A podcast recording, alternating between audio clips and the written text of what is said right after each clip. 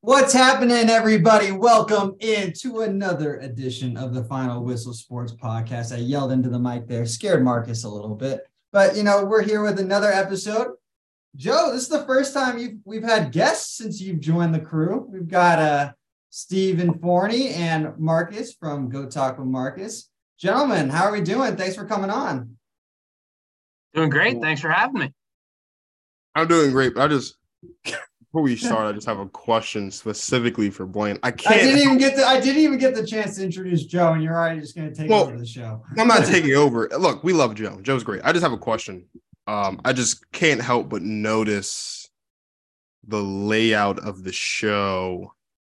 And I just I just know what month we're in. I'm just wondering if this invite is Black History Month related at all. Because it's three white dudes and a black guy. I'm just curious. Nothing wrong either way. I'm just wondering if this is like my Rooney Rule invite or what's happening. I just wanted to get some clarification on that. Happy That to be great. always That was happy to be here. I just wanted to know to this hear is Joe Chicklitty's take on that. just is this my Rooney a- Rule invite? This Or- is not your Rooney happening? Rule invite. This is No, authentic. This is you authentic sure? invite because I invited you last week when it was still in January and you we couldn't get it all figured out. Bro. So Bro, bro. Last is- week when you invited me on the show, it was February. it was No, January 31st. He's wrong. It should have been Tuesday, the 31st. Should have been. So not a box. Let's I'm not out box the gate checker. fire, and I So. I want to. They wanted to avoid it by getting you. Yeah, that's what it sounds like. said, Sounds like on the way to the, the 11th think I'm on his hour. Yeah, this is definitely a Rooney Rule invite. It's okay. It's okay. It's all right. I know, I know, and I'm not wanted for real. I'm just here to check off a box. That's fine. Yeah, I invited you for the Super Bowl episode. Yeah, real, real box checker. It is. You can't you can't not have a black guy on the show to talk about a game where for the first time ever there's two guys playing. You just can't. It's a box check. Well, to be fair, I did also invite Justin and JT and the Don. So I don't believe it wasn't just it wasn't believe just you. an invite. I don't believe you. Br- Blaine, you have no credibility at all. I don't believe That's you. now you never gave me credibility from the start. So You gotta fix that hat, dude. That hat looks. You gotta earn it. you gotta earn it. I don't believe you. It's fine though. It, it's it's great to be here. I just had to ask. I just had to. just because that I am only allowed on your show like once every like three months because you can't handle me, just doesn't mean you have to call me out like that. Okay. Is, it's an honest question. Think about the times we're living in, Blaine. These are it's hard times for my people. I just just want to make sure I'm not being used as a political blue chip. That's all. Um, done. Joe, just start. Joe, start. Joe, just start. Hey, Joe, well, just start the show. I'm doing- I'm doing great. After that, I don't know to say I'm doing well. Um, yeah, you know, we're here, another episode. Um, I haven't cut my hair since I uh, joined the pod. It was the other thing I was going to say tonight, but I mean, Marcus let us off great. So here we are. We got the Super Bowl coming out, folks. Um, we got the Philadelphia Eagles uh taking on the Kansas City Chiefs. Oh God, Blake, I'm sorry. I'm not. I'm not gonna talk for the next hour. So Oh man. Yeah, we got them taking on um the Kansas City Chiefs in Arizona on Sunday at 620. It's gonna be a very, very good game. Um yeah, East Coast versus the Midwest, essentially. Um, Forney, what's the uh rumors, reports that we're hearing on the East Coast over here in the Philadelphia area? What do you think? You know what the vibe I'm getting is is we're not used to being confident because the reality is everybody knows that this is the better team. Um, not to say that it's a guaranteed victory or anything, but most of the time when you're talking about Philadelphia sports, you're talking about hesitation. You you don't we don't get too confident. We're used to the letdown. So everybody's kind of guarding themselves. But I think if you ask everybody in the city, I'd say it's 80% confidence that we are going to win this game. That's fair. No, that's fair. I was out in the public yesterday, um, shooting the shit with a couple different people, and they were like, "This is the first time like we're coming into the game feeling confident. We should win this game." And it's not like what it was in 2017, where it was like, "Well, we're the underdogs. We're feeling like ah, we're just going in there just to kind of be happy, and if we win, we win. If we don't, we don't." This year, I feel like the Eagles are there to make a statement, and they're there to beat the Kansas City Chiefs, and they feel that, especially here in the Philadelphia area Now, Blaine and Marcus, I know you guys are a little outside of the Philadelphia market, you know, closer to Kansas City, um, or even getting the West Coast kind of feel. Marcus is a Marcus is a DC guy. Come on, Joe. You know. Oh Jesus! I'm sorry. I apologize for that, Marcus. Oh, this is Huge this Midwest is definitely a box check invite. See, it's not my box check. It's Box Joe's check box invite. check. That is ridiculous. You know what? It's okay. It's okay. Marcus, what's the vibe uh, getting like national media side of things? Then I guess um, for both aspects. Joe, I thought you were better than that. I thought you I'll were. be honest with you. My issue was is I never knew where he lived, and I thought it was Green Bay. So I'm like, all right, he's got to be in the kind of the Midwest area. I mean, that's fair enough. Just No insinu- insinuated the Packers fan. I'll give you that. I am a Packers fan. I will give you that. I just this is just more and more starting to feel like a box check. It's okay. No, I listen, I'm sick of Eagles fans, actually. I've been sick of Eagles fans for the last couple weeks now. Um, because they keep trying to adopt this underdog mentality, and, and the Eagles aren't underdogs. Like they're one of the best teams in football. They they have they, they might be the best team in football. And like all you see is Eagles fans talking about some, oh well, no one had the Eagles winning this amount of games. That's not true. Like a majority of the world had the Eagles winning the division, winning at least 12 games, being a, a lock in, in, in- to, for a deep playoff run. Did we think they make it to the Super Bowl? No, because they have a young quarterback. But um, the Eagles are a good football team, and I think that Eagles fans just like to um like to hold on to this underdog mentality that the city of Philadelphia is just a bunch of underdogs. Um, and the Eagles aren't underdogs. The Eagles are the healthier team. The Eagles have the better defense. They have the better O line. They have the better defense. They have the better wide receivers. Um, the only thing they don't have better is tight end and quarterback and, and coach. But like the Eagles are the better football team, and Eagles fans need to start acting like it um, so that when they lose, I can enjoy it more. I won't enjoy it if Eagles thinks they're underdogs because then they'll flip the narrative and say, well, we weren't supposed to win this game. No, I need Eagles fans to, we're four days out. I need Eagles fans to fully embrace the fact that they're the favorites to win this game because they're the better team. So when Patrick Mahomes goes out there and kills them on a leg and a half, I can enjoy the Eagles' loss more. It's just, And, I- and I need- Marcus, have you have you heard of a couple of things? Obviously, the, the 2017 Super Bowl we've already hit on. Uh, a little a little movie series called Rocky, and more importantly, um, this this one country I heard of called America that started here. Couple of underdog stories that we're used to, all starting in Philadelphia. So it's something that But we're the used Eagles- to. They talk but the about it being a Philly thing. That's the Philly thing. but they're not underdogs now. Like let's let's let's be honest here. They're, not. Like like they're not. You can't be an underdog when you have when you had one of the best records in the league, when you were the number one seed in the conference, when you have an, an MVP finalist, when you have one of the best offenses, one of the best defenses. The Eagles are the first team in history to have three players record 10 sacks. That's never happened before. This is not an underdog football team. Stop it. Like you want to call yourself the the family of Batmans? Do that. Like you can call yourself anything, but they're not underdogs. And I get it. The the city of Philadelphia is is very much like that's the personality and that is the essence of Philadelphia is the city of of the underdog. Like I get it. But like that's also gone because we've seen three major sports teams in now from Philadelphia all make it to the championship something of their sport. The Phillies have done it, the Union have done it, and now the Eagles. Like the Philadelphia, the city of Philadelphia is no longer this Respectfully, with a 25 year soccer career, the Union major team. Don't know about that yet. Well, they're not, but like soccer's a major sport, is, is really what I mean. But like the Eagles this season are not underdogs. The 2017 Eagles, absolutely underdogs. This team is not. They're favorites to win the game. And I need all of you to embrace that so that when Patrick Mahomes wins this game, I can enjoy the loss more. I'm not going to enjoy it if every time I get on TikTok and Twitter and Instagram, Eagles fans are saying, oh, we weren't supposed to be here anyway. No, you were. It's okay.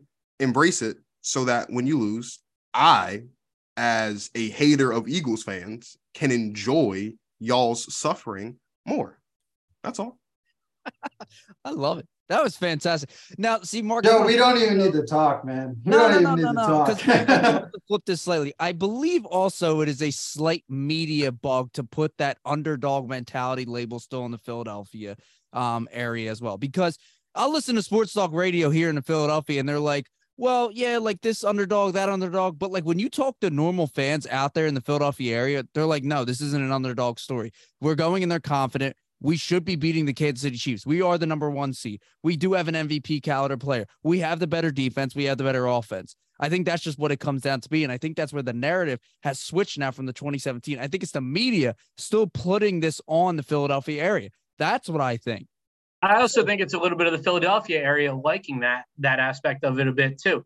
There's something about punching up and, and fighting above our weight class that we like doing. You know, uh, look at the Phillies World Series run. Nobody saw that coming. That was a team that had to play into the playoffs. You know what I mean? Their playoffs had to start three weeks before it actually did, so they even had a shot.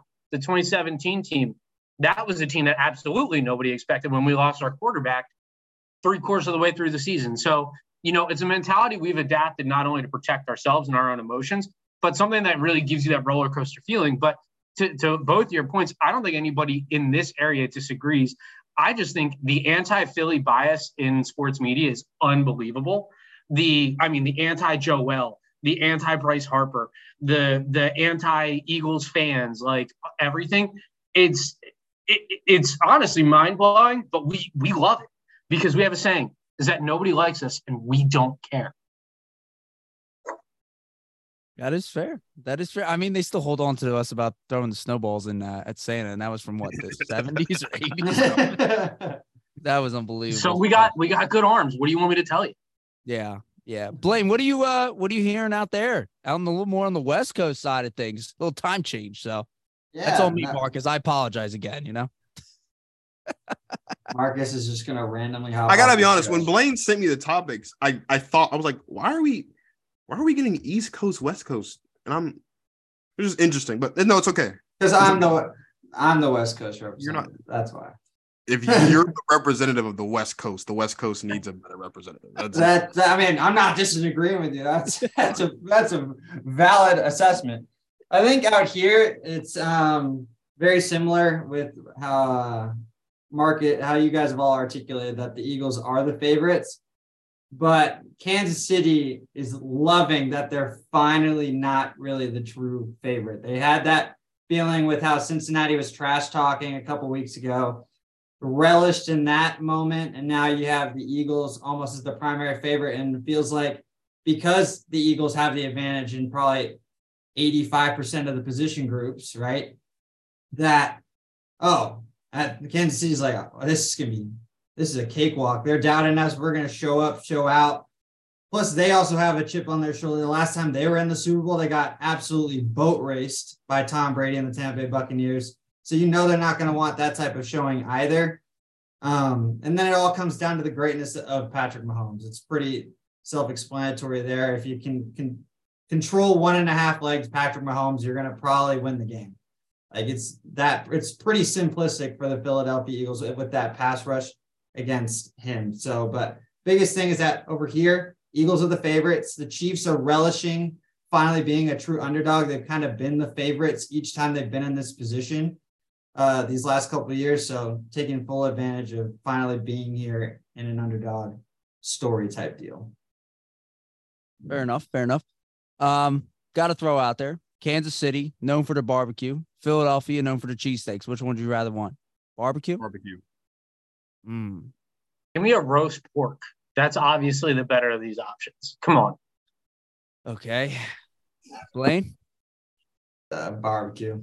Yeah, I'm also gonna have to go barbecue. So that's a three to one right there. Big Philly guy. Marcus and Blaine, do you guys even know about the roast pork sandwich?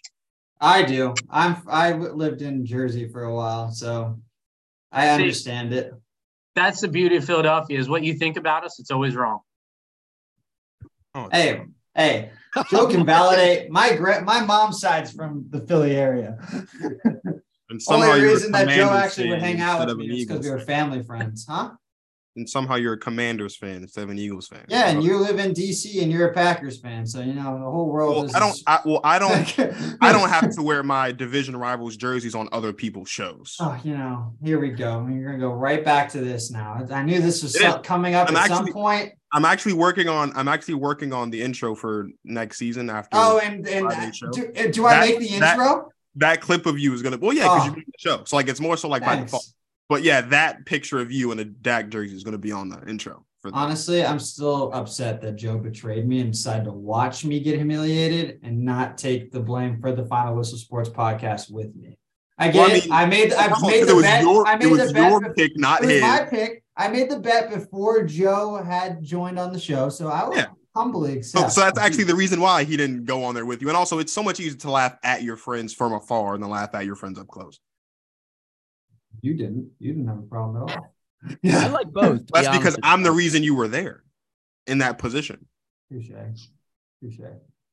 All right. Well, Well, let's stop oh. talking about the Commanders here. Let's talk about the Super Bowl we got here because the, the Commanders have no shot to make it yet. So, and they probably don't have a shot next year to make it either. So, let's move on. Um, let's get to some player props here. Um, boys, we got. I mean, offensive side of the ball, defensive side of the ball. What's maybe two or three of your favorite picks, um, player prop wise? Blaine. We'll let you go first. oh, I mean, I wouldn't even probably say it's a player prop, but you know, I'm a big. I always bet the coin toss. I am a big Boy, coin that's toss the guy. fun stuff. That's my next thing. Jesus. Ah, no, Christ, I'm. I'm changing. I'm changing the whole articulation of this. What a human being this guy is. Oh. Marcus Um, really prop bets though. this um, bad. He doesn't. yeah. He's got him completely off base now. Yeah, completely off base. Um, all right, no, I will actually do a legit prop. Um, player prop um that I kind of liked is the uh the what was it? I think it's Pacheco with his rushing yards. I can't remember the exact number off the top of my head, but This Yeah, guy yeah. comes in here with no research. Jesus Nope. Christ. I got I God. just closed out the tab, so that's where I'm at. Oh, is that what it was? Yeah, Is that what it was? Well, Hold. Look at you you- unprepared for your own show. Yeah, Jesus. You had an Let's extra see. day to prepare. Oh, prepare. and the. Patrick Mahomes over one and a half passing touchdowns. It's light work. Jesus Christ. Final whistle burning up in hell. Stephen Forney, what do we got? The one that I love pretty much every week of the year is the DeVonta Smith touchdown. It's you can get decent value on it. I think it was like almost plus 185 this week. And and it, that is a kid who since week 1 where he had no catches has been a top 5, top 10 wide receiver in the NFL. And you have all that attention going to AJ Brown and Dallas Goedert especially in the red zone. A guy that's quick, twitchy and has a great range and catches everything thrown to him. I love that. I love that bet every day of the week, and especially twice this Sunday, and especially twice on my FanDuel account this Sunday.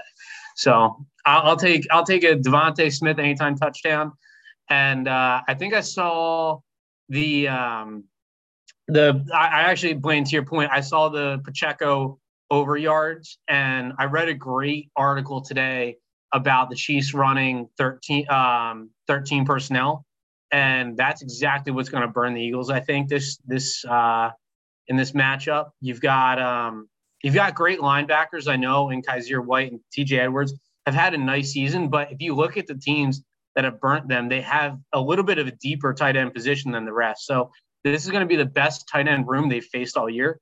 So I like them to get open, but I also love them to if you stack the box, then great you can you can throw it to these guys, but if you don't, you're going to end up running it. And I think Mahomes is going to check into that. Pacheco's going to get the ball a lot this game. 40, it's 49 and a half. Like that's that's, That's pretty low. That's a that's almost a lock. yeah. Can we revisit something? I think Marcus, because your eyes came up on this one. Did you just say DeVonta Smith was a top five to top ten wide receiver after week one, Yeah, buddy? I Right. have no I have no problems with saying that. He's been electric. Yeah, Justin Jefferson has put up in, in, in an unbelievable year. He's A had the best record breaking season. season. Yeah, he's had the best season I've seen from a wide receiver possibly ever. He's disgustingly filthy. But after that, he I mean, if Justin Jefferson was his own tier of wide receiver this year, the next tier has to include DeVonta Smith. And I'm I'm ready to back that up. Wow, I couldn't disagree more, but I don't know if we have the time to argue all that on this podcast. So We're, we'd have to take out half of the agenda for we're to stick on this topic. I mean, that's a take. I'm going to be honest with you. Um, I don't, I don't think that at all. Personally, I, I think he's still outside of the 20 uh range, maybe even 25 range. Um, he, look, he's a good wide receiver. He's still a good young wide receiver. He definitely has the potential to be up in that top 10. But um, to say he's a top five, top 10 wide receiver currently after week one, um, I just, I just think is blasphemous. So that's all. I, I don't think it is. I'm talking about that from purely the talent perspective, but we can we can get into that another time. that's fair. I will ride the DeVonta Smith train all the way to the Hall of Fame. Mar- Marcus is going to stay on this for the next like 30 minutes now. So oh, I really want to, but Joe said not to, so I'm not going to. If you said not to, uh, we definitely still be talking about it. I, I figured you weren't listening to me anyway. So I mean, Blaine, you're Blaine Spencer, bro. I don't know. Oh, that's that's a great way to put it. I don't know. Um, player props. I don't. I like a Skyy Moore anytime touchdown. Um, I think we see that. Um, I think we get a. I, I also like a Dallas Goedert anytime touchdown. Um, Pat Mahomes over one and a half is is is a lock. Um, and Travis Kelce is scoring. Travis Kelce is going to score a touchdown on Sunday as well. So like the, these are all these are all locks. Um, Start I was, parlaying them. I was going back and forth. I think the one that's going to be most interesting is I do think one of these defenses is going to score a touchdown on Sunday. It's just hard to figure out which one um, because you look at Pat Mahomes, like Pat Mahomes is is not very turnover prone. I mean, he he does throw a lot of turnover worthy balls, but they always seem to, you know, work in his favor where it's incomplete or there's some type of pass interference or something, so it ends up not happening or the defender drops the ball. Um, and then this is an Eagles defense specifically in the secondary that um was very stingy. Um, so like I want to say that the Eagles are gonna the Eagles defense is gonna score a touchdown. Um, but I'm actually more inclined to think uh that the Kansas City defense, specifically Chris Jones, I think scores a touchdown on Sunday. Wow. Strip sack or something like that. Um, kind of like what we saw from Von Miller in Super Bowl 50, just like a strip sack and kind of pick up the ball and run it in. Um, so that one's kind of much more far fetched, but I mean, this is going to be a great game to watch. It's going to be high scoring. Any any time touchdown parlay, I think, with the right combination of players, is going to win big money for no matter what combination of players it is. Kind of. What's the what's the over under? I I bet it at 50 and a half, and I love the under for that. You love the under. I love the under for that, and I'll tell you why. I think both defenses are playing way better than anybody's really giving enough respect for. Um, you know, the Eagles' offense, as as great and prolific as it can be, isn't hitting on all cylinders since Jalen Hurts has come back. AJ Brown has kind of had a step missing a little bit since he's come back from that little tweak of an injury. So, you know, it's just things are a little off right now. But more importantly, the Philadelphia defense has been balling out. I mean, uh, hands down, this is one of the def- best defensive rosters I can honestly say I've seen in a long time. They are complete top to bottom. And while they don't have depth behind them, if there's if there's an injury in the secondary, you know, it it's it's really a very dangerous team to be playing, especially when you have Avonte Maddox and CJ Gardner Johnson back healthy. They're not giving up anything. Um, while I do think there's going to be yards given up in this game, I don't know necessarily that there's going to be points given up in this game. So I love the under for this game. Fair. That's fair. I mean, maybe take a bucker with the field goals over. Maybe if you're getting a lot of yards or something. I like I love I whatever the field goal number is this week. I would love to take that because I think guys are both coaches are going to want to play it a little safer, knowing they need points in games where both defenses are playing really well. Um, I pulled up the rest of the player props that I bet on, which is probably too many.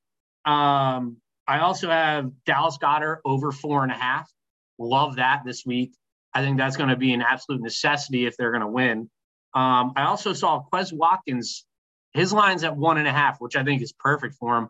But I think, again, a successful game for them is more than two Quez Watkins receptions. And I'm not talking slants over the middle where he gets bodied. I'm talking go routes where he's taking a, a D back one on one on the sideline, using his body for some, for some leverage. All right. No, I like them. I like them. Um, couple that I got, I think it's an AJ Brown under 72 and a half yards. I got to set it. I think it's a little high. Um, the last two games, he's been kind of what non-existent to say the least. Um, that's being kind. yeah, like the first drive, he catches two balls, and after that, you just like don't hear about him for two or three quarters at that point. So I think 72 and a half is a lot of yards for him to get. Um, so I like the under there. I think a Jerick McKinnon um, out of the backfield over 22 and a half yards receiving. I think it's a good value bet there too. And uh, yeah, to go back to what Marcus said with so many times, uh, Travis Kelce's like kind of a given almost in every single week, especially come playoff time right now. I think 17 career games, 15 touchdowns he has in the playoffs or something ridiculous like that. So on pace for almost one every game. So you you, you got to put some money on that. And same thing with I think Miles Sanders gets in too as well. I think it's just kind of a given there. Um, the guys prone to been scoring touchdowns this season now, especially at the back end, um, even the playoff time too. So I think that offensive line up front is going to push the uh, Kansas City defensive line around them maybe a little bit, especially in the run game, and uh, Sanders is going to score in. That's what I'm thinking there. Joe, Oh, to your I Travis Kelce because- point. Oh, God, Blaine. Sorry. I was just gonna say, off. I'm. I would be concerned about the Miles Sanders one because when the Eagles have been extremely successful in this postseason, it's been more Kenneth Gainwell at, later in the second half. So I actually would like him as more of a value at the running back position if you're gonna pick any of the three out of Philadelphia, because I think he's like Gainwell's like over 11 and a half, and then hold on, the number. Hold on, I got it right here. It's 34 and a half rushing and receiving for Gainwell. Like. So uh, that's something that you'd be on the lookout for too if you're looking for some value. That's fair. I love Travis Kelce this week for an anytime touchdown and whatever his yards are because listen, the the receiving group that Kansas City has is not all that great, which means Mahomes is going to be forced to look in the middle and especially with how much zone the Eagles play, I really expect him to find space in those gaps. And, and he's unstoppable. I mean, there's there's no successful vision of this game where you can realistically shut Travis Kelce completely down. I mean, even if you have CJ Gardner Johnson on him in third down passing situations, you know, trying trying to get those two and a half seconds of of good clean coverage. I just I see him getting his way. He's too fast, he's too strong, and he's too smart. He's going. to He's probably going to find the answer. Couldn't agree more. Um, all right, let's get to some fun props here. You know, Super Bowl time. They always have the good stuffs, the good props out there. I'm just gonna rattle a couple off here. You're gonna tell me what you think. Um, color Gatorade. What are we going with here? I think it's gonna be like something. I'm thinking like I'm gonna go blue. Be actually I I think it, blue is a solid color. I feel like they won't go with like the colors that the teams are like being like green or red. So I feel like you have to take those out. I feel like that's like too easy of a guess. Is it coincidence that you picked blue there? Because now you're a closet Cowboys fan? oh yeah, huge coincidence. Well, Blaine, the only green Gatorade there is is the cucumber Gatorade, I think, and I don't think they're gonna have that at the Super Bowl. All right, so I'm thinking more of the lemon lime, the yellow type deal. All right, whatever. I'm colorblind. Just kidding. Don't What a- ever don't what a say that. guy. Look joking about color blindness as if it's not a serious issue in the world. What a guy. Oh, you know, I just I'm doing my Rooney rule. I'm talking about colorblind. You know, I'm just checking every box tonight. You know. Was that an admission? Did I just hear an Oh admission yeah, of a Rooney Rule admission, situation? full He did, yeah. That's all right. Hey, that's What a a guy. Marcus, That's I a did win. not know anything about this. That is Blaine Spencer here on Yes, I whistle. you can't know how little he knew about this? He thought you were a Midwest guy. Clearly. I mean, which that's means Blaine, which means Blaine didn't do his due diligence telling Joe about me. You know what, Blaine? It's okay.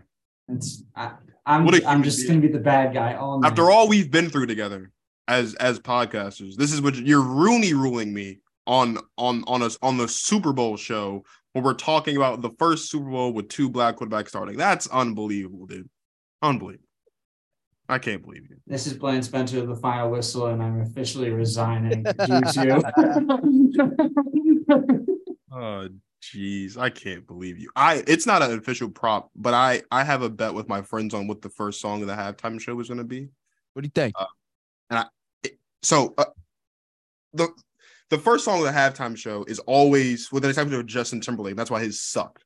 It's always like the artist's one of their most popular songs that like you'll know that everyone will know as soon as the music starts. Yep. Justin Timberlake, the idiot he is, decided to start his Super Bowl halftime show with the new song he dropped at the time. I think it was called "Filthy" or something like that. It's it was very apropos Terrible idea.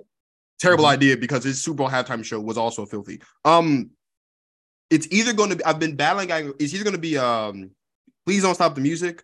Uh, and no, actually, it's going to be please don't stop the music. Yes, I don't yes. think there's anything else Yeah. it could be actually, unless it's Pon de Replay. But I don't think it's I gonna be. was just about to say the only other option. It's one of those is two. on the replay. Pon de Replay or or please don't stop the music. I think she's going to start with whichever one isn't first is going to be second. I know that, but I'm inclined to think it's going to be please don't stop the music. Honestly. The only other one that I could think, but it, it seems like you need more hype right off the bat to start, is Stay. because I could see her coming out and saying stay, but it's a slower song. So I'm like, I just don't know if she wants to kill the kill the vibe off the bat and then bring I bring feel it like up. that would be her close song. All That'd be the last one. I feel like kind of wrap up the show. You go slower, slower tempo. Probably. Okay. All right. I hope we don't hear the Black Panther song on there though. It's not that it's a bad song. I just I just don't hear it. I just just don't want to hear it. That's fair. We're gonna definitely see some like people come out of nowhere, right? Like it, I remember in Atlanta they had um oh my god, who they had come out because it was Kendrick and then it was somebody else came out and it was like a surprise. It was like the famous rapper there down there. The one, the, the guy on the drums. That No. I don't know. Usually they always bring somebody that's relative to that city that comes out, but I don't know really anybody that I guess maybe out of Phoenix. I'm not sure. No, I'd have she, to look- she- she's gonna bring Drake with her, Oh, and they're gonna do work together. has anybody seen who Drake's betting on for the game yet? So I can fade him. I did not. Do we know? Do we know if that's been publicized? He's probably betting on the Eagles. I wouldn't be surprised. Damn it. Good change. That's fair. Yeah. Got a mortgage. You got to switch over. There you go. And uh, all right, last fun thing. Um, first commercial. Who do you think the company's gonna be? I thought we were gonna get a, a, a new Burger King commercial, but they've already dropped their new Burger King commercial, so it's not gonna be Burger King. Mhm, mhm. Um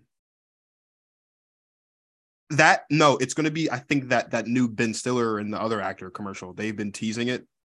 I can't think of the other actor's name right now, but I can see his face. They've been teasing a new Pepsi commercial with Ben Stiller and the other some other I think Are famous. taking the context clues. I like that. I think it's gonna be that commercial. I think it's gonna be the first one we see. All right. All right. I'm going to go more financial here, just because of how much stake they have invested. We're going to go FanDuel. FanDuel first commercial we see. I mean, who else do you, when else do you want that commercial to go? I mean, you got people you can do the live bets. I'm sure they've got the Gronk kick going. I'm betting on FanDuel first, first, uh, first commercial. Blaine, what do you got? Trying to think like what uh major companies are based out of the Phoenix Glendale area because they sometimes will much into this. Way too much into this. No, sometimes they like to go. Honestly, I'm, I think they might go Tostitos just because they already run the bowl game out there. Tostito, well, it was the Tostitos Fiesta Bowl before they switched over to PlayStation. But I think Tostitos is one that they'd be on the lookout for for sure. Okay.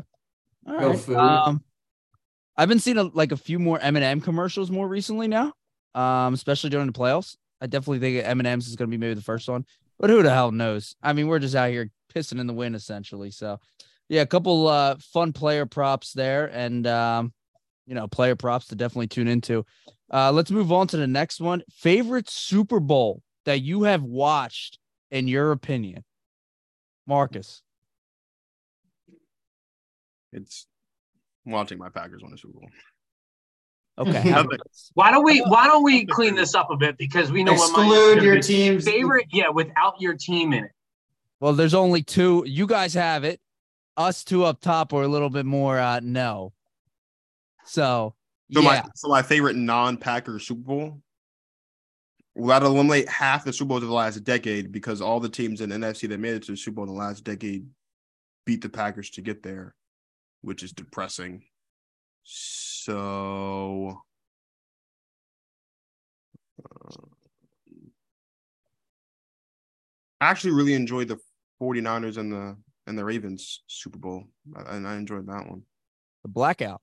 Yeah, the blackout game. I thought that was great. Massive Ray Lewis fan. Love seeing him go out on top. Um, and I also enjoyed watching Beyonce at the halftime show. So Wait, she was doing that? I thought she did when she went. Uh, they were in San Fran. she did both. She did both. Wow, good for her. I only thought she did the San Fran one. I didn't think she both. did that one. All right, Steven, what are you doing? You researching over there? Or I gotta get with Blaine. You know what's funny is I had this in my head earlier, and it's the play I remember most from like growing up and like really falling in love with football is watching Hines Ward stretch Mm, out over the sideline and just secure and toe tap on the edge. And I'm trying to remember what year that was. And I think it was the year they played the Cardinals, right? Wait, oh, the, Santo- the Santonio Holmes catch. Uh, well, no, no, no, no. He's probably thinking Seattle. The oh, Seattle I'm thinking game. Seattle with Antwaan Randle El throwing it to Hines Ward, and Oh, this, and the other catch. It, it, the, honestly, the the Pittsburgh Super Bowls, if you ask me, have actually been probably some of the best Super Bowls that we've seen in our lifetimes. Um, now, with all that said, and I know we put the qualifier on it, I, I want to see how, how everybody else feels about this. That Eagles Patriots Super Bowl was one of the most electric games I've ever watched. Like eh, objectively high scoring, big names. You, you've got reputations on the line. You've got the goat in the game itself. I, to me, when I'm hearing everybody talk about their favorite Super Bowls and it's not in there, again, that's anti-Philly media. But like it to me, it was always actually one of the best games I've ever seen played. I'm curious as to what you guys think. Objectively, Super Bowl was at 51, 52, Two. 52. That one was, the, I think, the best of of the last 10 years. I don't think there's, Yeah. I, I think just like, I, well, I guess it'd be second best to the to Patriots Falcons just because of how that game happened as far as coming back down 28 3 to win that game. But like, no, like the Eagles Patriots game was a great game to watch. There were a couple years in there like the play the Super Bowl matchup. I, th- I think for me personally just wasn't that interesting because it wasn't the two teams that I thought should have been in the Super Bowl. Um, like the Patriots Rams one, of course, because it sucked, but also because um, I don't think I I, I really thought we were going to get a Rams Chiefs in that game, and I thought that would have been great. Um, so like, there's a couple where it's like it kind of soured it for me because of the team that I that probably should have been there didn't end up making it. Um, but no, the only Super Bowl in the last ten years I think that tops Eagles Patriots is uh, is Patriots Falcons. That's only because of it having been like the first Super Bowl game to go to overtime and the, the comeback and and the meltdown and all that stuff, and the fact that it's it's still a meme, and so like you'll never forget. Type Sorry. thing. Joe never forgets that one. It's one of his favorites, right? Yeah, I just dream about it at night, you know. Yeah, Super Bowl 51 was great. Yeah, it was great for the first half. I'll tell you that. I watched the first half a lot. I'll tell you that. then you turn it off. Yeah, then I turn it off. Um, Blaine, before you go, I'm gonna give mine. I think it was actually Super Bowl 48. Um, I think the Cardinals versus Steelers was a great, great matchup. I mean, we had it, James, that was mine. we had the James Harrison. What's that? That was mine, but now I gotta Oh. think of a different one. So appreciate you. Um, the James Harrison uh, fumble return right before the half, which Larry Fitzgerald almost comes down and tackles him right before it. Um, we had the Larry Fitzgerald like 40, 50 yard catch touchdown, making two guys miss. Um, and then we also had this Antonio Holmes catch at the end, um, toe tapping in and find his way in. And if we think about it, man, there was a lot of Hall of Fame guys in that game. I mean, you had Big Ben, James Harrison, um, you had Larry Fitzgerald, Kurt Warner was on the other side, like a lot of big names. Anquan Boldin. Yeah, like there was some big names in that Super Bowl. At the time, we didn't think of it, but now you think of it, you're like, wow, that's a lot of big names that could probably are going to be in the Hall of Fame. Um, but yeah, Super Bowl 48. I mean, Super Bowl 51 would have been it, but yeah, here we are, 28 to three later. So It's a fair assessment, Joe. You know, you're gonna hold that one for the rest of your life because I don't think they're getting back anytime soon. Blaine, were you alive the last time the Commanders won a Super Bowl? No, so I'm just gonna shut my mouth now after I made that comment. So thanks, thanks, Marcus. Appreciate you. Um, let's see, what was another? I mean, one that like I kind of remember, but not really. You could do the Super Bowl, the tackle where the Rams win. Tennessee gets tackled at the one yard line on the Jerome Dyson catch over the middle. Like, like that's one that like I barely kind of like. That's when I started to actually kind of remember football. Um, so like that was a good. That's another one that you go out, and then you could also just talk about the coveted uh don't hand it off to Marshawn Lynch uh Super Bowl as well, Seattle, New England, where Tom wins because of the technicality of how the team wanted to give Russell Wilson his moment. Did you guys did you guys hear about that this week? That that kind of got leaked out that by uh that in the Seattle like area that one of the things was that they wanted they didn't want to have Mar- have Marshawn Lynch be the guy on the goal line and kind of insinuate that Russell Wilson is his team and that's why they threw the ball. Like it went over Pete Carroll's head. How does something like that go over the head coach? Like I don't that know. can't be real, See, right? that would be that would be my counter, right? You would think like Pete would just be like, no, but he would have to sign off on that for that to even happen. So like, I don't know. That was one of the things that like I was hearing these last couple of days that like from like the people on ESPN, some of the pundits over there, and I was like, wow, like that's crazy if that's actually true. there were some weird Super Bowls in that time frame because we had the Broncos Super Bowl against the Seahawks where they couldn't even start the first play. They had Peyton miss the snap, right? And he goes back and and either it was a safety, right? That first play. Like first off, best bet of all time betting safety on the first play makes you a millionaire putting a dollar down. But you know, Mhm. it- it- that was a weird year. And then they come back and and Peyton gets his and rides off to the sunset, but he doesn't look like Peyton. They they get Right. that from everybody else playing well. So there were a few weird Super Bowls in there. I, it, there's something about that last game of the year because the the BCS has this issue, the Super Bowl has this issue where it's like it's not the best game of the year. You want it to be. You work so hard to make it the two best teams playing in the best game under the best scenarios. But I don't know if it's because adrenaline's too high or excitement's too high, but it's it's usually not the game of the year. I mean, Agreed. even last year when we look back to Bills Chiefs was really the game of the year. The way that ended with the shootout in the last two minutes to change the game total by 30 points almost. So, you know, those are the kinds of games we want to see as fans in this. And that's why I think, you know, like objectively that that Philly New England Super Bowl matchup was one of the better ones. But to I mean, listen, the Malcolm Butler play is iconic. Uh, and, and there's certainly more than a few in there in our lifetime that we'll never forget.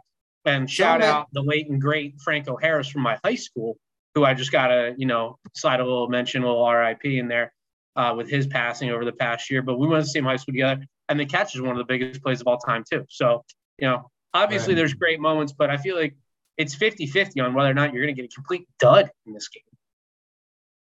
Uh, the national championship was a perfect example of that this year. Not exactly a game, I think we would all say.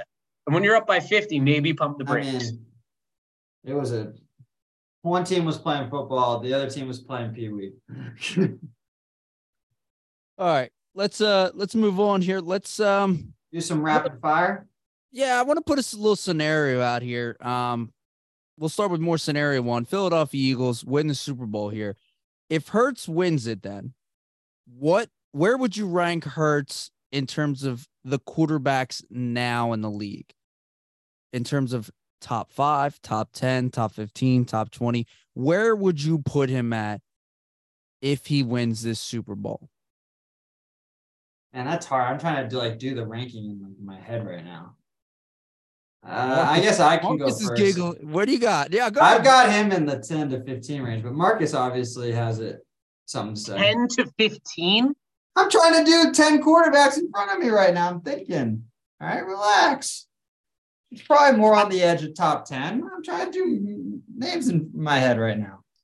Joe, I, I've got it. I've got an easy answer for you. The answer should be six. Okay. Okay, who's your who, who are you putting ahead of him then? Listen, who's Burrow, and who's Allen, behind? Burrow, Allen, and Mahomes are the top three, right?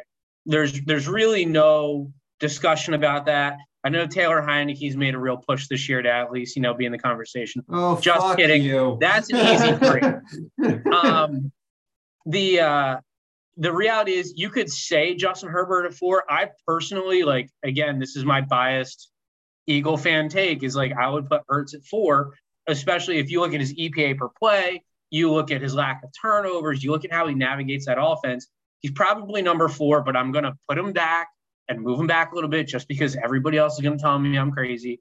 So you could put Justin Herbert there at four and then you already have a hard time finding number five that's going to be be ahead of him. I mean, there nobody played this season better than Jalen Hurts, other than maybe Patrick Mahomes, because Mahomes has less weaponry than Hurts does.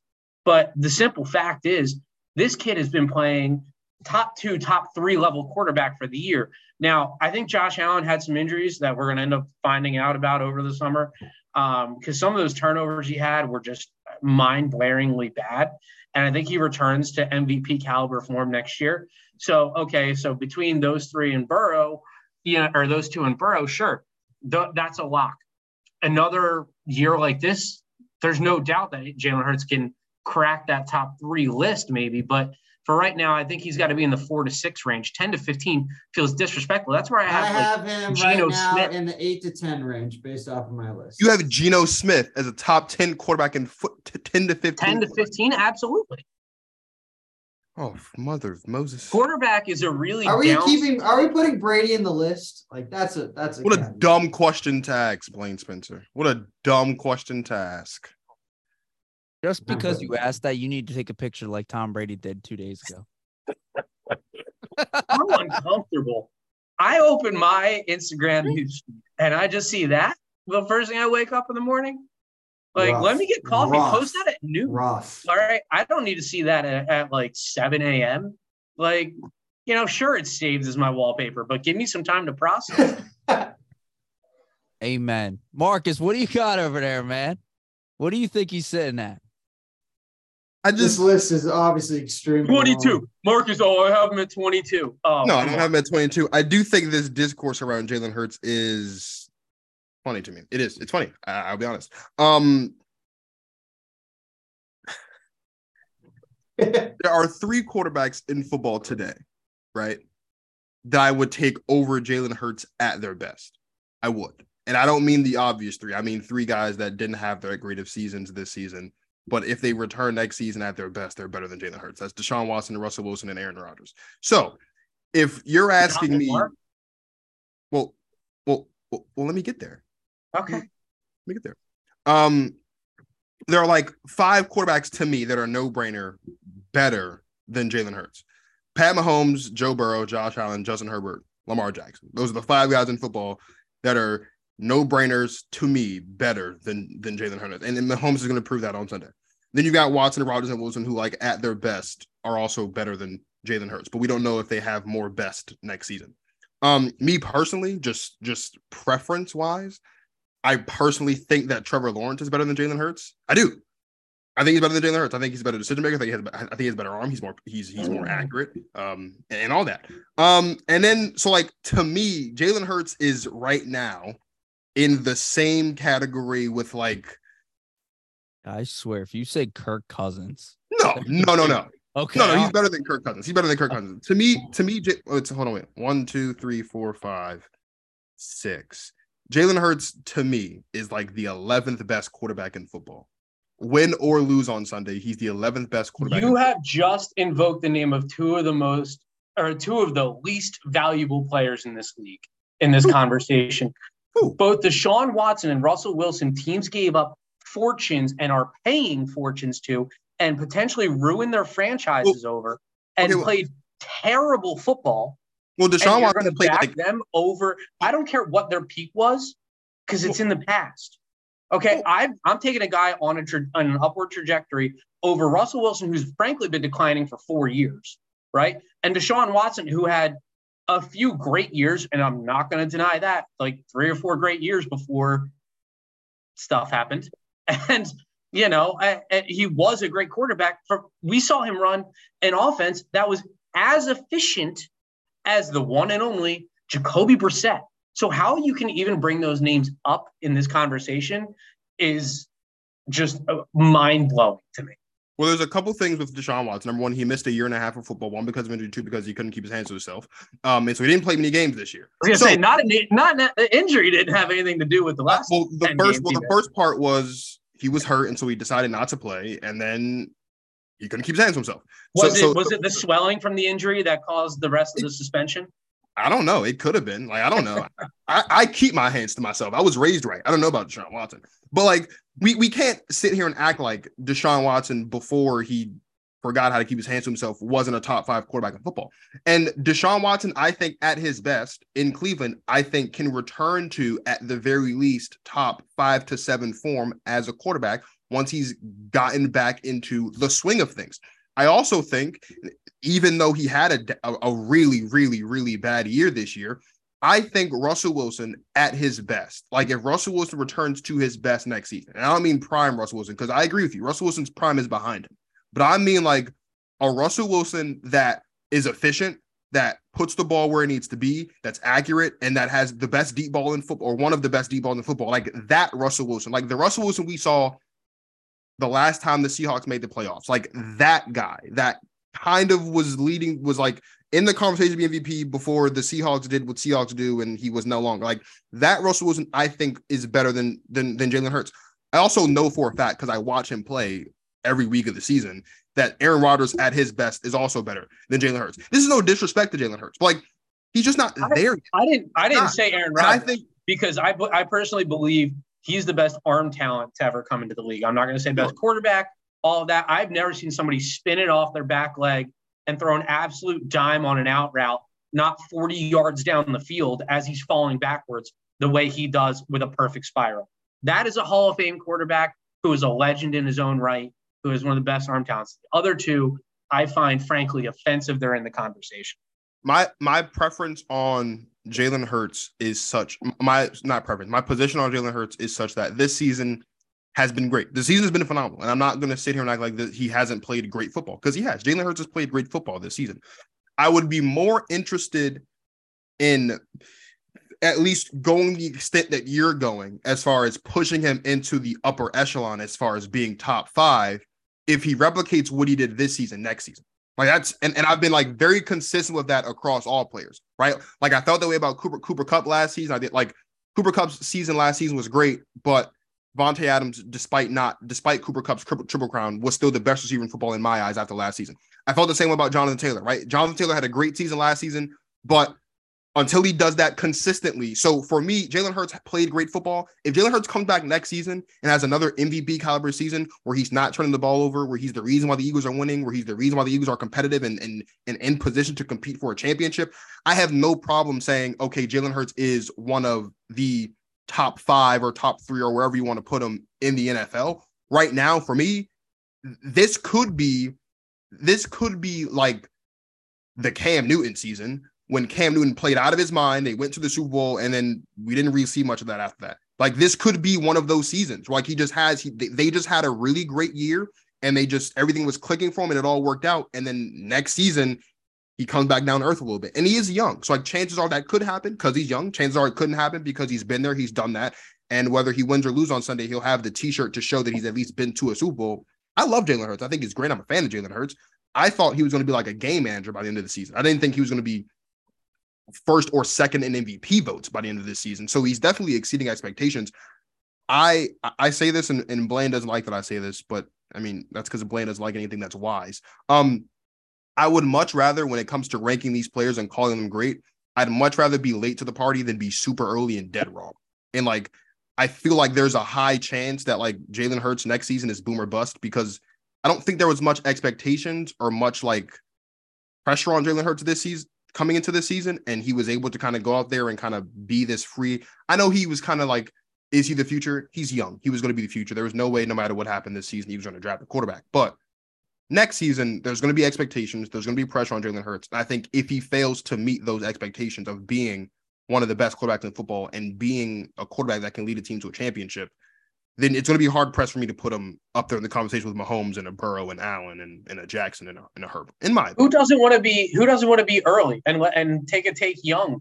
And who cares about them proving themselves? Joe knows for a fact I call Shake Milton the best contract in the, in the damn NBA because he signed him five I years agree. ago to like a ten year ten or a five year eight million dollar contract or something stupid. And here he is occasionally once a month putting up like a thirty point game, and that's exactly what I want from him. Can I actually also also ask you guys and Blaine? I want to hear your take on this, especially MVP. To me, Jalen Hurts' cap hit is what a million and a half dollars. What million and a half dollar player proportionally has ever put on a performance or has come close to the performance like this the whole year? Is it supposed to be player of the year, most talented, most likely to hit the Hall of Fame, or is it not? Literally called the most valuable player. So that's the way I view MVP. And Joe and I kind of touched upon this a couple weeks ago with how it was released, and somehow I know Josh Allen like they led the Buffalo Bills like 13 wins. Like I found it outlandish that he was actually one of the finalists for most valuable player, in my opinion, especially in the second half of the year after the injury.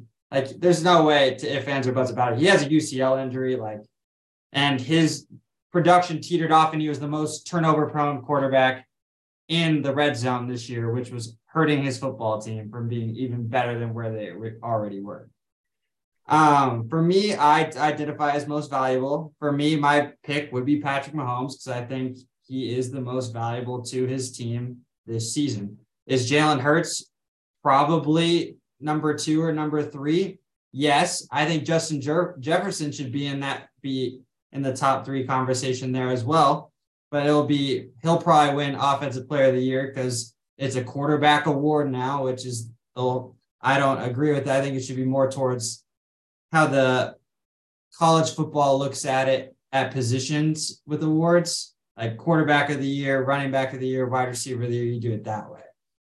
Because I think the MVP and the Heisman Trophy on both ends have just become a quarterback award, and it's honestly pointless. And you'll get the one miracle season a year where someone else will win it outside of them. So I honestly don't even like the award anymore personally because I view it in a completely different limelight than how it's looked at in the NFL and in college football.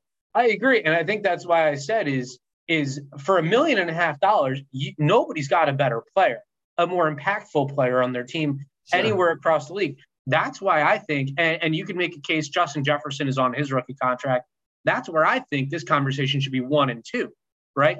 Mahomes probably should also be in there. I mean, God, this guy's put on one of the best passing displays without a true number one receiver that we've ever seen. That offense is what the top passing offense in the league, and their best without receiver is Yeah, you know, like it, which is just ridiculous. So I, I, have no problem with the Hurts and the Mahomes and the Jefferson being in there, but to your point, Josh Allen being in there, it's just makes no sense. guy's making what forty million dollars and isn't he, he? He didn't have a great year. He had a good year. He didn't have a great year.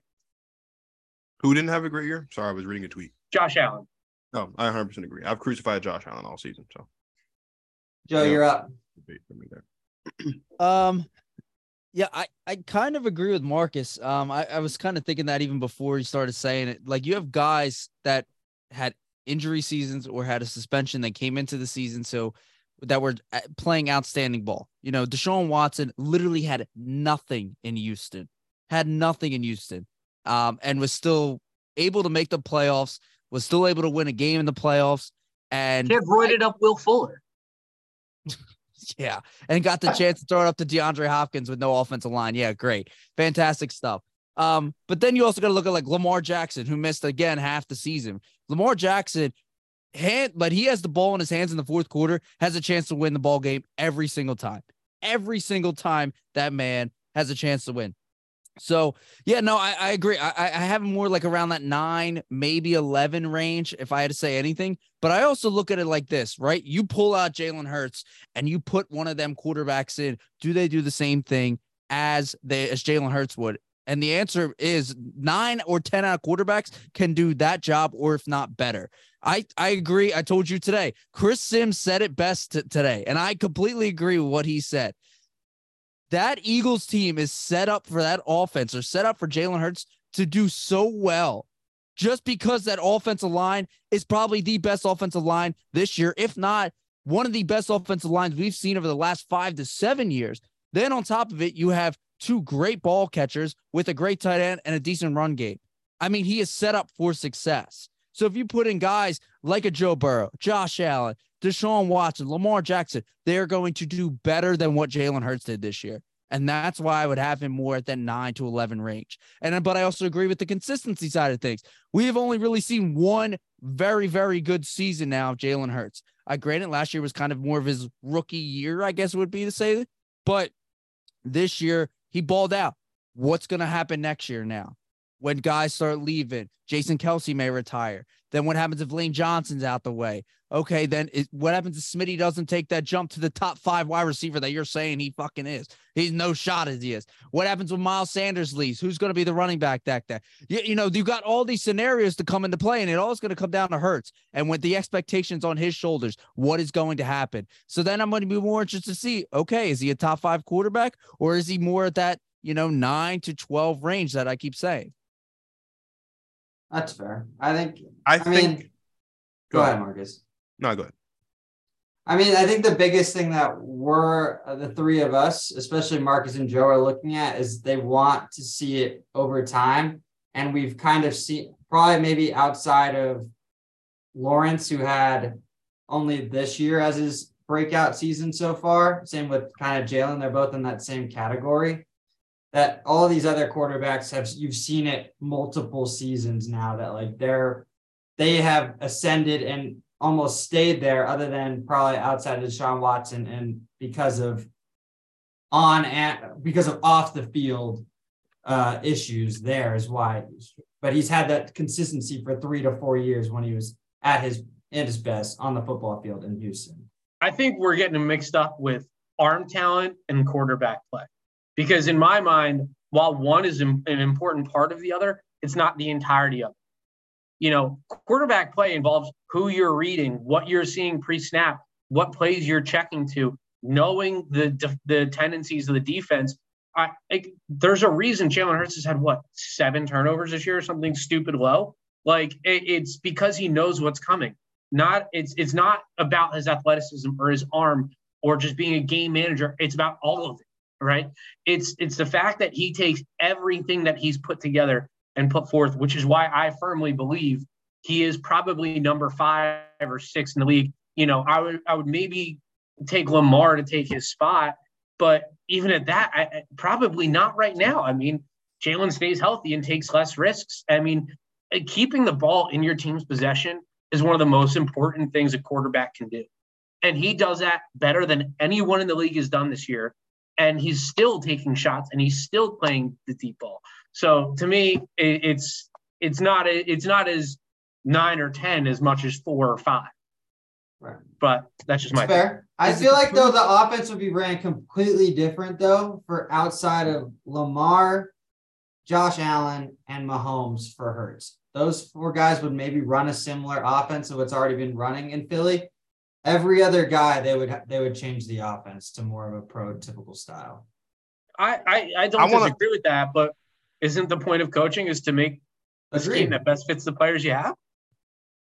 If you if you take pre triple cust triple concussed Tua, so like week one, two, one and two Tua, and how great he was playing, and you put him on this Eagles team, that Tua that was playing great football and was even after having got concussed the first time and having come back and played a bit before the second and then the third one, like was kind of in the MVP conversation before he just before we realized his brains were truly scrambled. Like, I think you put that Tua on this team, this team still plays well. And so for and so like again for me, like Hurts is phenomenal. Like he's a phenomenal talent as a as a as a football player, as a quarterback, he is extremely talented. And if we're ranking talent, I have no argument as far as him being like top five. I think he is definitely a top five talent. I just, for me, again, for me personally, especially the quarterback position, it's just all about consistency. And Jalen Hurts, I think this season, because because like Joe's right, like if Jason Kelce retires this season, which it's it's very possible, right? And if Lane Johnson retires this season, which is also very possible, right? Those are two Hall of Fame offensive linemen that they're going to have to replace. And if they don't replace them, you're talking about an O line that's one of the best in football and has been among one of the best in football for the past, as Joe said, five, seven years, not as great. So now you're putting Jalen Hurts in a Joe Burrow type of situation where he's getting hit more and he's going to have pass rush in his face more.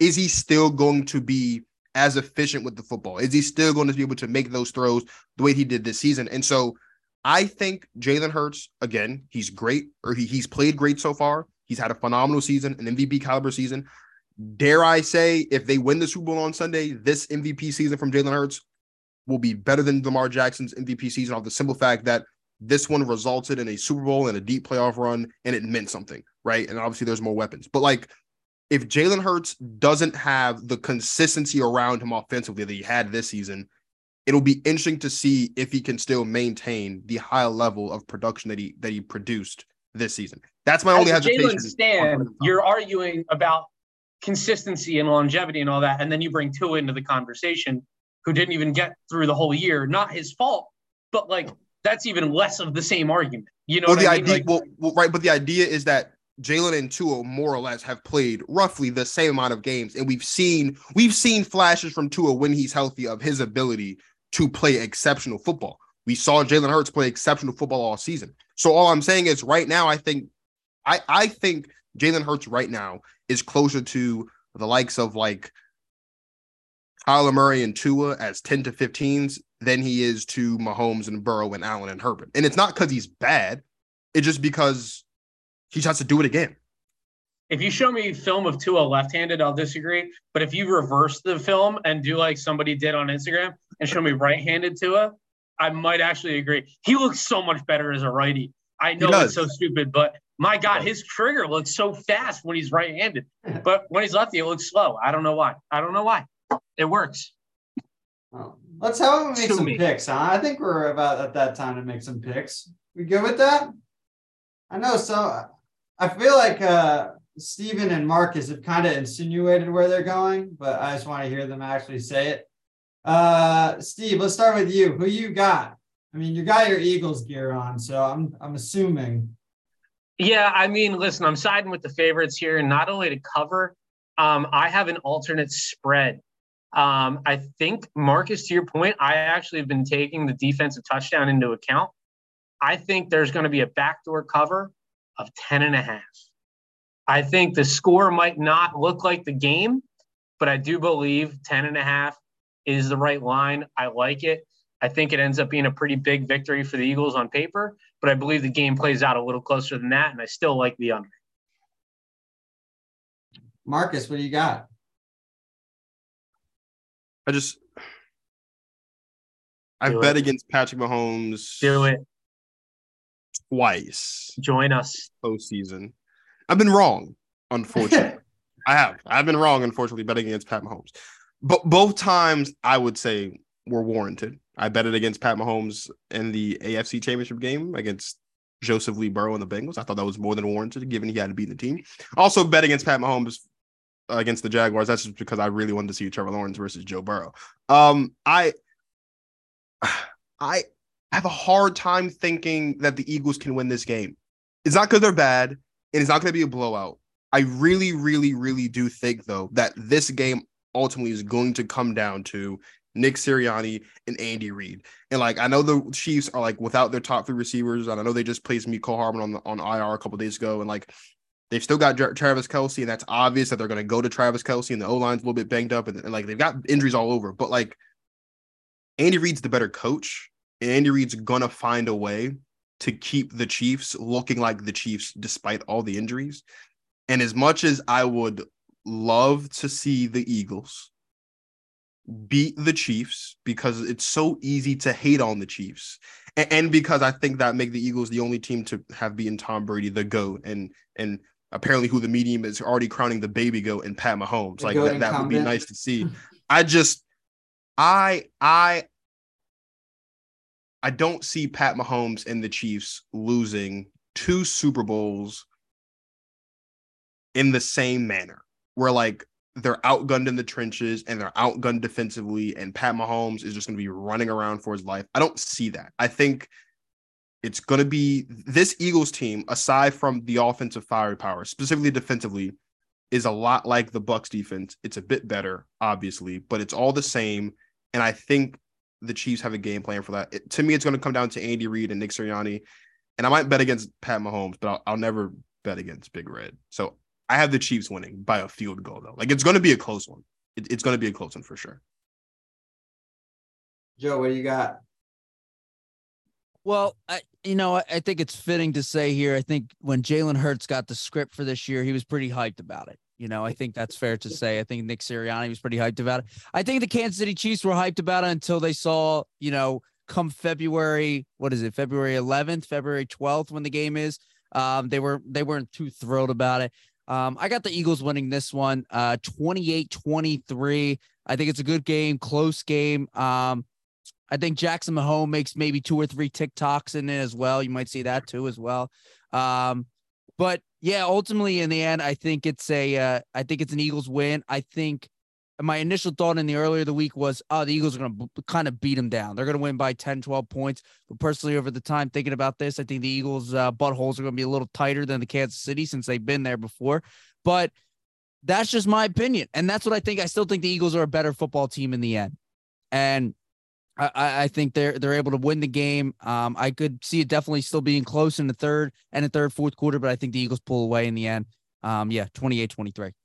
So Joe, you have their sphincter meter like all the way in the red, is what you're telling me? Heavy, heavy red. Heavy in the red.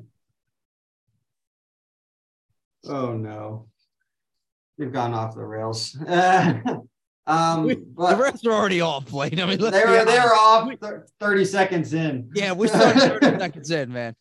Um, but I can't uh, you're Marcus, ruining me, me, Blaine. It's ridiculous. I know.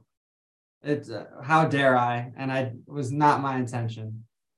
Um, Marcus, you're gonna be left on an island with this one. I'm gonna have to ride. I'm already with- left on an island. I'm only black guy here, Blaine. That was we look. I'm already on an island, Blaine. I got the Eagles winning 31 27. I, Joe, wrap us up. Like, uh, we're done here. oh God, Jesus, Marcus, you took this man in a whirl spin right now. Wow. Bodied them. Jeez. All right, so we got three to one. Birds taking the Super Steve Bowl. Martin. That's his name. The wh- other white actor in the Pepsi commercial with Ben Stiller. Jesus. I'm sorry. It just came to me. I've been thinking about it all night. It just came to me. My Oh, bad. my Steve Martin is his name. Oh man. Um. Yeah, Steve, Steve Martin. Yeah, that- that'll be the first commercial with Ben Affleck. You know. oh man, good stuff. Um. Yeah. No, another great episode here on the final whistle. Uh. Big shout out to Steve and Marcus for hopping us on. Uh. Steve Forney. I know nobody can follow you anywhere. They don't even want to follow your Twitter because all it is is Sixers talk. Uh, Marcus, where can they follow you at? Instagram, Twitter, TikTok, Facebook at GTP Marcus, iHeartRadio, Spotify, Apple Podcasts, YouTube. Go talk with Marcus. Um, doing a live show on Friday, Super Bowl preview, much like this one without Blaine Spencer, so it'll be better. Um, Joe, you're more than welcome to come on if you'd like. Um, it's also the Wait, I season thought finale. did get invited uh, to this, Blade. I thought you told me you were in it. huh? I thought you told me we were in it. No, we were supposed to be on another show tonight, but I had to cancel because we had to record today. Oh, you're killing me here, Blaine. Jesus. Yeah, Blaine's not a good. ho- If you want to, if you want to, if you want to jump ship to a more with a more competent host, Joe, there's always a seat open on Go Talk with Marcus. I I, just appreciate that. At least, at least one not afraid of the big issues. You know. not at all. No, I, I don't. fa- I don't shy away from the big issues. I'm like Mr. Rooney Rule up there with the college football hat on. Um, no, but yeah, I it is. Uh, yeah, almost. That's the last episode of season two, and then I'm taking a break so I can get my mind right for season three. Can't wait for that, man. I can't wait to do the all season stuff. That's gonna be good stuff. Oh yeah. That's gonna be good. Um, yeah, you can always check out the final whistle, Instagram, Twitter, Facebook, uh, YouTube. I know we got it on there, Spotify. Where Blaine, am I missing anything else? Apple Podcasts, Google Podcasts, iHeartRadio. There we on go. that too. There we go.